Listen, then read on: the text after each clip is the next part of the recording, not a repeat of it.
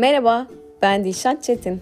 Hepimiz gibi benim de bu hayatta evlatlıktan anneliğe, öğrencilikten eğitimciliğe bir sürü farklı rolüm var. Bu rolleri deneyimlerken öğrendiklerimi bu podcast'te paylaşıyorum. Hepiniz hoş geldiniz.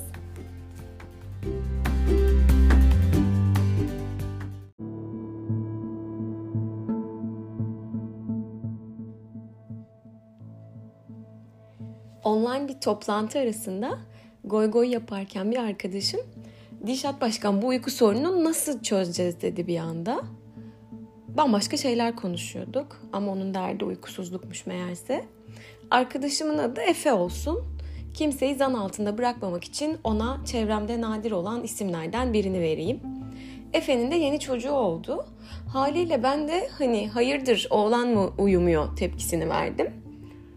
Oğlan maşallah uyuyor da ben uyuyamıyorum. İşte gece 2:30 oluyor, ondan önceki gün 4 oldu, sabah 5 oldu. Anca uyuyabiliyorum dedi. Her bölümde vurguladığım gibi birlikte çalıştığım iş arkadaşlarımın %90'ı mesleği mühendislik. Haliyle sıkıntımızı rasyonalize etme, ille de kök nedenini belirleme ve oraya yönelik bir önlem önerip iyileştirme zihniyetinde olan insanlarız.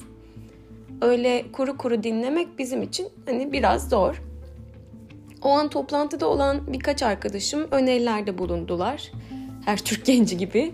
İşte spor iyi geliyor diyen oldu. Kahveyi azalt abi diyen oldu. Ben o esnada Ishikawa diyagramının kılçıklarını tanımlamakla meşgulüm böyle. Kafada çizdim. Başa problemi yazdım. İşte her kılçığa da bir kök neden yazıyorum. Çünkü Efe'nin uyumaması için en azından benim onu tanıdığım ve hayatına dahil olduğum kadarıyla tek bir neden olması mümkün değil. Mutlaka daha derinde bir kök nedeni olmalı diye ben o an böyle işte kılçıktan kılçığa koşuyorum. Bebeğin uyumadığı için onu da uyutmadığı ihtimalini baştan eledik zaten. Çok şükür bebeğimiz uyuyor.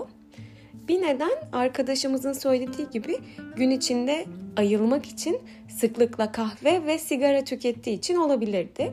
Hatta farklı bir podcast'te dinlemiştim. Gündüz ayılmak için kahve içiyorsunuz, gece uykuya dalmak için alkol alıyorsunuz diye sesleniyordu beyaz yakalılara.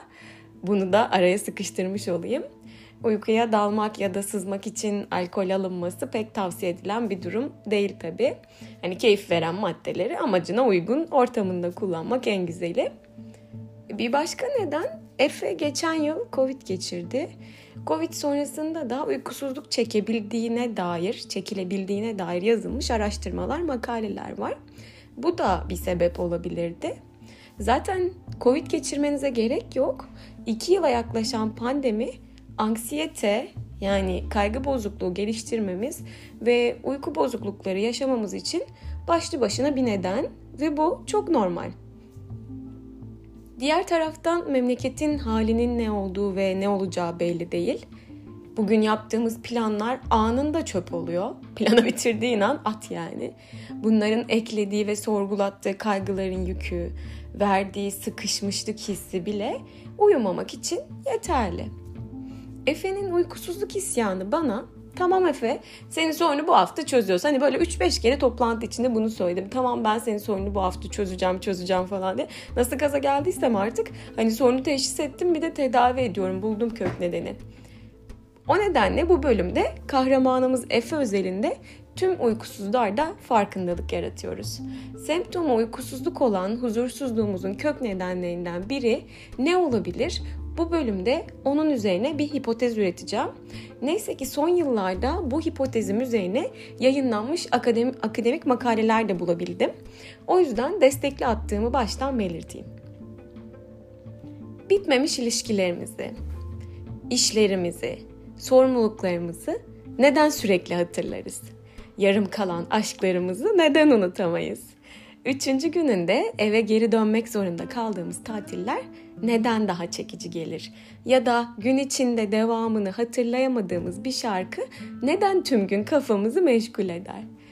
Bir sınavdan çıktığınızda öncelikle neden yapamadığımız soruları hatırlarız. Ya da aileler neden çocuklarını hep geçmişte yapamadıkları şeyler yüzünden eleştirirler de o güne kadar başardıkları onca şeyi görmezden gelirler. Ve günün sonunda tüm bu yarım kalmışlıklar uykumuzu nasıl kaçırır? Korkma Efe, yalnız değilsin. Ben de geceleri 2'leri 3'leri buluyorum bu aralar. Hatta son 4-5 yıldır bu şekildeyim.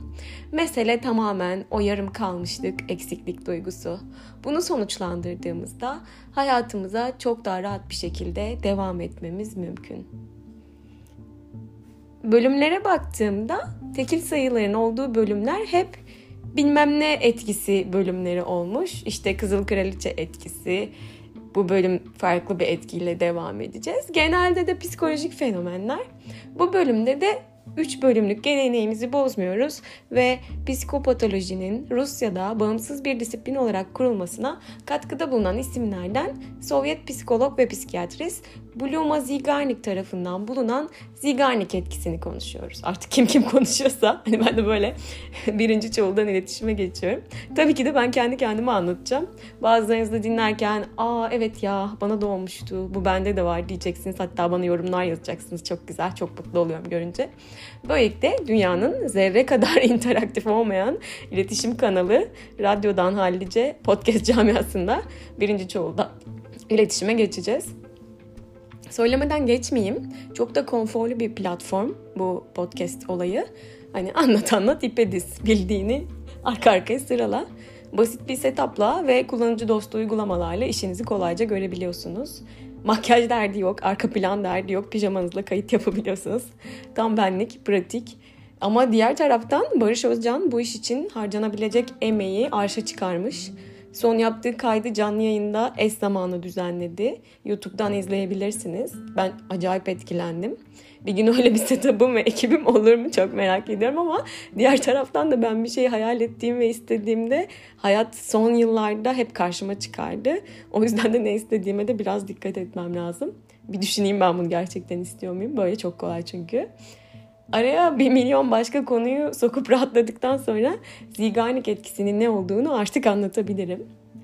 Zeigarnik etkisi tamamlanmamış, bölünmüş, yarım kalmış görevlerin veya yaşananların tamamlananlara göre çok daha kolay bir şekilde hatırlanmasını ifade eden psikolojik bir fenomen. Beyin yarım kalmışlıkları hatırlamakta ve hatırlatmakta daha seçici olduğu için tamamlanmamış konuların tamamlanmışlara göre daha iyi hatırlandığını iddia ediyor. Peki Bluma Zeigarnik bu fenomeni nasıl fark etmiş? Hani benim beyinde hatırlamıyor, yarım kaldıklarım daha iyi hatırlıyor falan mı demiş? 1920'li yılların başında o zamanlar doktora öğrencisi olan Bluma, içlerinde doktora tezi danışmanı ve pozitif psikolojinin kurucularından olan Profesör Kurt Levin'in de olduğu bir grup psikologla Berlin Üniversitesi'ndeki bir restorana yemeğe gidiyor. Siparişlerini alan garson hiçbir yere kaydetmediği siparişleri eksiksiz ve hatasız getiriyor. Grup yemeğini yiyor, sonra restorandan çıkıyorlar. Bluma şalını unuttuğunu fark edip restorana geri dönüyor. Kendilerine servis yapan garsonu bulup şalını görüp görmediğini soruyor. Garson ne Bluma'yı hatırlıyor ne de şalı. Hatta o kalabalık grubu bile neredeyse hatırlamıyor. Bluma bu durumu çok şaşırtıcı buluyor ve garsona o kadar siparişi nasıl aklında tuttuğunu soruyor. Garson da hepimizin yıllardır merak ettiği bu sorunun cevabını yapıştırıyor. Siparişleri aklına yazdığını ve yemeklerin ilgili kişilere teslim edilmesini sağladıktan sonra aklından tamamen sildiğini söylüyor. Bu durum Bluma'ya ve hocası Kurt Levin'e dert oluyor tabii. Bu fenomeni incelemek ve hipotezlerini test etmek için çeşitli deneyler yapmaya başlıyorlar. Deneye katılan insanlardan laboratuvarda boncuk dizmek, bulmaca çözmek, matematik problemini tamamlamak gibi 20 basit küçük görevleri tamamlamalarını istiyorlar. Deney boyunca katılımcılar bazı görevleri yaparken kesintiye uğratılıyorlar ve bazı görevleri kesintiye uğratılmadan tamamlamalarına izin veriliyor. Katılımcıların hatırlama becerisi açısından tamamlanan görevler ile kesintiye uğrayan görevler arasında fark olup olmadığını görmeye çalışıyorlar.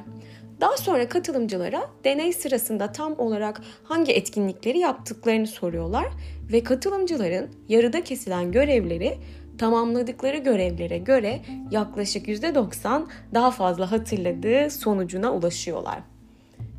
Bir göreve başlayan kişi onu tamamlama ihtiyacı hissediyor. Eğer tamamlanması engellenirse zihni gergin bir durumda kalıyor, tansiyon oluşuyor ve bu durum stres yaratarak tamamlanmamış görevin bellekte yer tutmasına neden oluyor. Yani zihnin bilinç dışı çalışan kısmı, bilinç dahilinde çalışan kısmına yarım kalan işin bitirilmesi konusunda baskı yapıyor. Gestalt ekolünde de geçiyormuş bu. Gestaltçı psikologlar daha iyi bilir bunu. Bütün parçadan daha anlamlı olduğu için bütün olmadan parçalar anlamsız hale geliyor. Beynimiz sürekli olarak parçaları bir araya getirerek bütünü oluşturmaya, bütüncül boyuta ulaşmaya çalışıyor. Ve bu yüzden yarım kalmış şeyler beynimizi sürekli olarak rahatsız ediyor. Zeigarnik etkisi günümüzde sıklıkla kullanılıyor. Senaryo teknikleri arasında cliffhanger olarak da bilinen dizilerin en heyecanlı yerinde bölümün bitirilmesi ve devam edecek ya da arkası yarın sözleriyle kesintiye uğratılmış bir olay örgüsünün çözülmeden bırakılması devam hissi yaratıyor. Bu sayede yeni bölüm gelene kadar olacakları merak edip yeni bölümü izlemeye motive oluyoruz. Ayrıca bu etkiden dolayı iki bölüm arasında bir önceki bölümün unutulma oranı dikkate değer miktarda azalıyor. Yeni bölüm gelene kadar son bölüm aktif bir şekilde hatırımızda kalıyor. Bu etki sayesinde Binbir Gece masallarında Şehrazat'ın hayatı binbir kez kurtuluyor. Yine reklamlar dizilerin en gerilimli, tansiyonun en yükseldiği noktada devreye giriyorlar. Sahnenin devamını görebilmek için mecburen reklamı izliyoruz. Ne etkilerle kullanılıyormuşuz yani, bak haberimiz yok, hep bir farkındalık, hep bir aydınlanma. Dijital dünyada da bu etki sıklıkla kullanılıyor. Katılımı artırmak, sitenin ziyaret etme sıklığını artırmak, insanları bir görevi tamamlamaya motive etmek ve insanların ürünlere tekrar gelmesini sağlamak için uygulanıyor. Mesela haber kanallarını ya da magazin sitelerini hatırlarsınız görsel olarak. İçeriklerini küçük parçalar halinde sunarak gerçek içeriğe ulaştırmada bu etkiyi kullanıyorlar. Devamı için tıklayınız gibi yönergelerle okuyucunun içeriği henüz bitirmediğini gösterip araya alakasız fotoğraflar ve reklamlar sokuyorlar ve bu sayede okuyucularda ilgi uyandırıyorlar. İçgüdüsel olarak bu görevi tamamlamak istediğimiz için bu yönergelere tıklayarak asıl siteye ulaşmaya çalışıyoruz ve böylece sitelerin tıklanma sayısı artmış oluyor. Aynı şekilde dergilerde ve seri halinde yazılmış kitaplarda da bu etki kullanılıyor ve insanlar bir sonraki sayıyı almak için motive oluyorlar. Bu sayede müşteri sürekliliği de sağlanıyor. Neyse ki Zeigarnik etkisinin artı yönleri de var. Bu etkiyi yaratıcılığımızı, hafızamızı geliştirmek için kullanabiliriz. Sevdiğim ve bölümlerde sıklıkla atıfta bulunacağım psikolog Adam Grant'in Orijinaller isimli kitabında da işlenen bir konu. Adam Grant'e göre erteleme, yaratıcı düşünürlerin ve büyük problem çözücülerin ortak bir alışkanlığı olarak karşımıza çıkıyor. Yeni fikirler üretirken ilerlemeniz eksik olduğunda kasıtlı olarak durun. Sürecin ortasında bir mola vererek farklı düşüncelere girme ve fikirlere kuluçka için zaman verme olasılığınız daha yüksektir, diyor. Martin Luther King, "I have a dream, bir hayalim var" diye başlayan o meşhur konuşmasının metninin günlerce sonunu bilerek getirmiyor. Böylelikle sıklıkla o metni zihninde gözden geçiriyor. Bu etkinin bir başka faydası, sunum yaparken Zeigarnik etkisi dinleyicilerimizin dikkatini çekmemizde yardımcı olabiliyor. Önemli bir bilgiyi sunumunuzun başında üstünkörü paylaşın Ancak detayını sonuna kadar açıklamayın. Zeigarnik etkisini hatırlayın. Stratejik bir boşluk insanların dikkatinizi tüm sunum boyunca çekmenize yardımcı olabilir. Mesela Cem Yılmaz gösterilerinde bir şey anlatırken araya başka bir konu sokuyor. Sonra aniden nerede kalmıştık diye soruyor. İzleyiciler de hemen ona nerede kaldığını hatırlatıyorlar. Çünkü zaten istediği izleyicilerin onun nerede kaldığını hatırlaması. Zeigarnik etkisi eğitimde de kullanılabilir. Özellikle öğrenciler ders çalışma biçimlerini daha verimli hale getirmek için Zeigarnik etkisinden yararlanabilirler. Derslere bir oturuşta çalışmak yerine aralar verip, o aralarda alakasız başka şeylerle uğraşıp tekrar çalışmaya dönmek, çalışılan konunun daha iyi öğrenilmesini sağlıyor. Çalışılan ders aniden bölündüğünde zihnin tamamlamak istemesinden dolayı konu akılda kalıcılığını sürdürüyor. Her ne kadar pozitif olarak uygulamak mümkün olsa da Zeigarnik etkisinin zihin sağlığı üzerinde olumsuz etkileri de olabiliyor. Önemli görevler tamamlanmadan bırakıldığı zaman zihinsel bir yük oluşuyor ve bu görevi bitirmek için sürekli bir dürtü, baskı yaratıyor.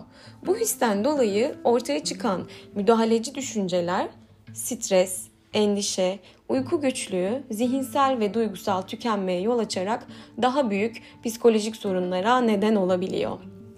Okuduğum bir makaledeki araştırma sonuçları, iş yerindeki stres etkenlerinin, zaman baskısının ve bitmemiş görevlerin çalışanların hafta sonu boyunca hafızalarını sürekli yokladığını ve uykusuzluğa neden olduğunu gösteriyor.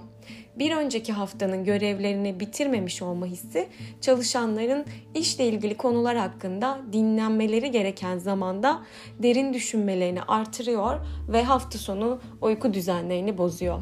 Çalışan tarafından liderlerinin performans beklentilerinin yüksek olduğu algılanırsa bitmemiş görevlerin uyku üzerindeki zararlı etkisi artıyor.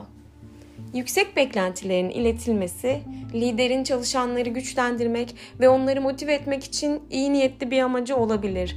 Ancak cazip davranışlarla çalışanı motive etmek ile çalışanları çok fazla beklentiyle zorlamak ve boğmak arasında ince bir çizgi var. Bu nedenle liderlerin hedefler ve performans beklentileri hakkında konuşurken gönderdikleri mesajların farkında olmaları ve çalışanların liderin yüksek beklentilerini performansı artırmaya yönelik bir teşvikten ziyade bir tehdit olarak algılayabileceklerini tahmin etmeleri önemli. Bu nedenle çalışanlara yeterli performans beklentilerinin iletilmesi gerekli. Arkadaşım Efe uyuyamıyor çünkü Efe çok yoğun. Özel hayatında ve iş hayatında tamamlaması gereken çok görevi var. Çevresinin ondan beklentisi çok yüksek. Efe çok yetkin, yaratıcı ve yetenekli. Yapmak istediklerinin ve yapması gerekenlerin yükü omzundan inmiyor. Efe'nin her işi acil. Efe sıkışmış durumda. Bu hayat sadece Efe gibi iyi çıktılar veren insanlara yüklenmese mi artık? Efe'yi tükenmişlikten bezdirip elden kaçırmamızın hangimize faydası olacak ki? Nikos Kazancakis, çok sevdiğim romanı Zorba'da, "Dünyayı bugünkü durumuna getiren nedir bilir misin? Yarım işler, yarım konuşmalar, yarım günahlar, yarım iyiliklerdir. Sonuna kadar git be insan, avara et. Kıyıdan ayrıl ve korkma. Tanrı baş şeytandan çok yarım şeytandan iğrenir" diyor. Melek Mosso, No. 1 ile söylediği yarım kalan sigara şarkısında "Yarım kaldık, sen de anla artık. Boş bir kalbine sığdırdık. Midemde hep ağrı. Şişeler izmarit dolunca gün ağardı, yattık. Bir uçaktık, düştük. Bir gemiydik, battık" diyor. Anlaşılan o ki yarım kalmışlıklar gaviskon bağımlısı hassas kalplere iyi gelmiyor. Avantajını senaristlere, reklamcılara bırakalım. Biz hep tamam, bütün olalım. Bu yıl bize yarım kalmışlıklarımızı tamamlama fırsatı versin ki Efe gibi hisseden herkes sirkadiyen ritmine uygun şekilde mışıl mışıl uyusun. Dinlediğiniz için teşekkür ederim.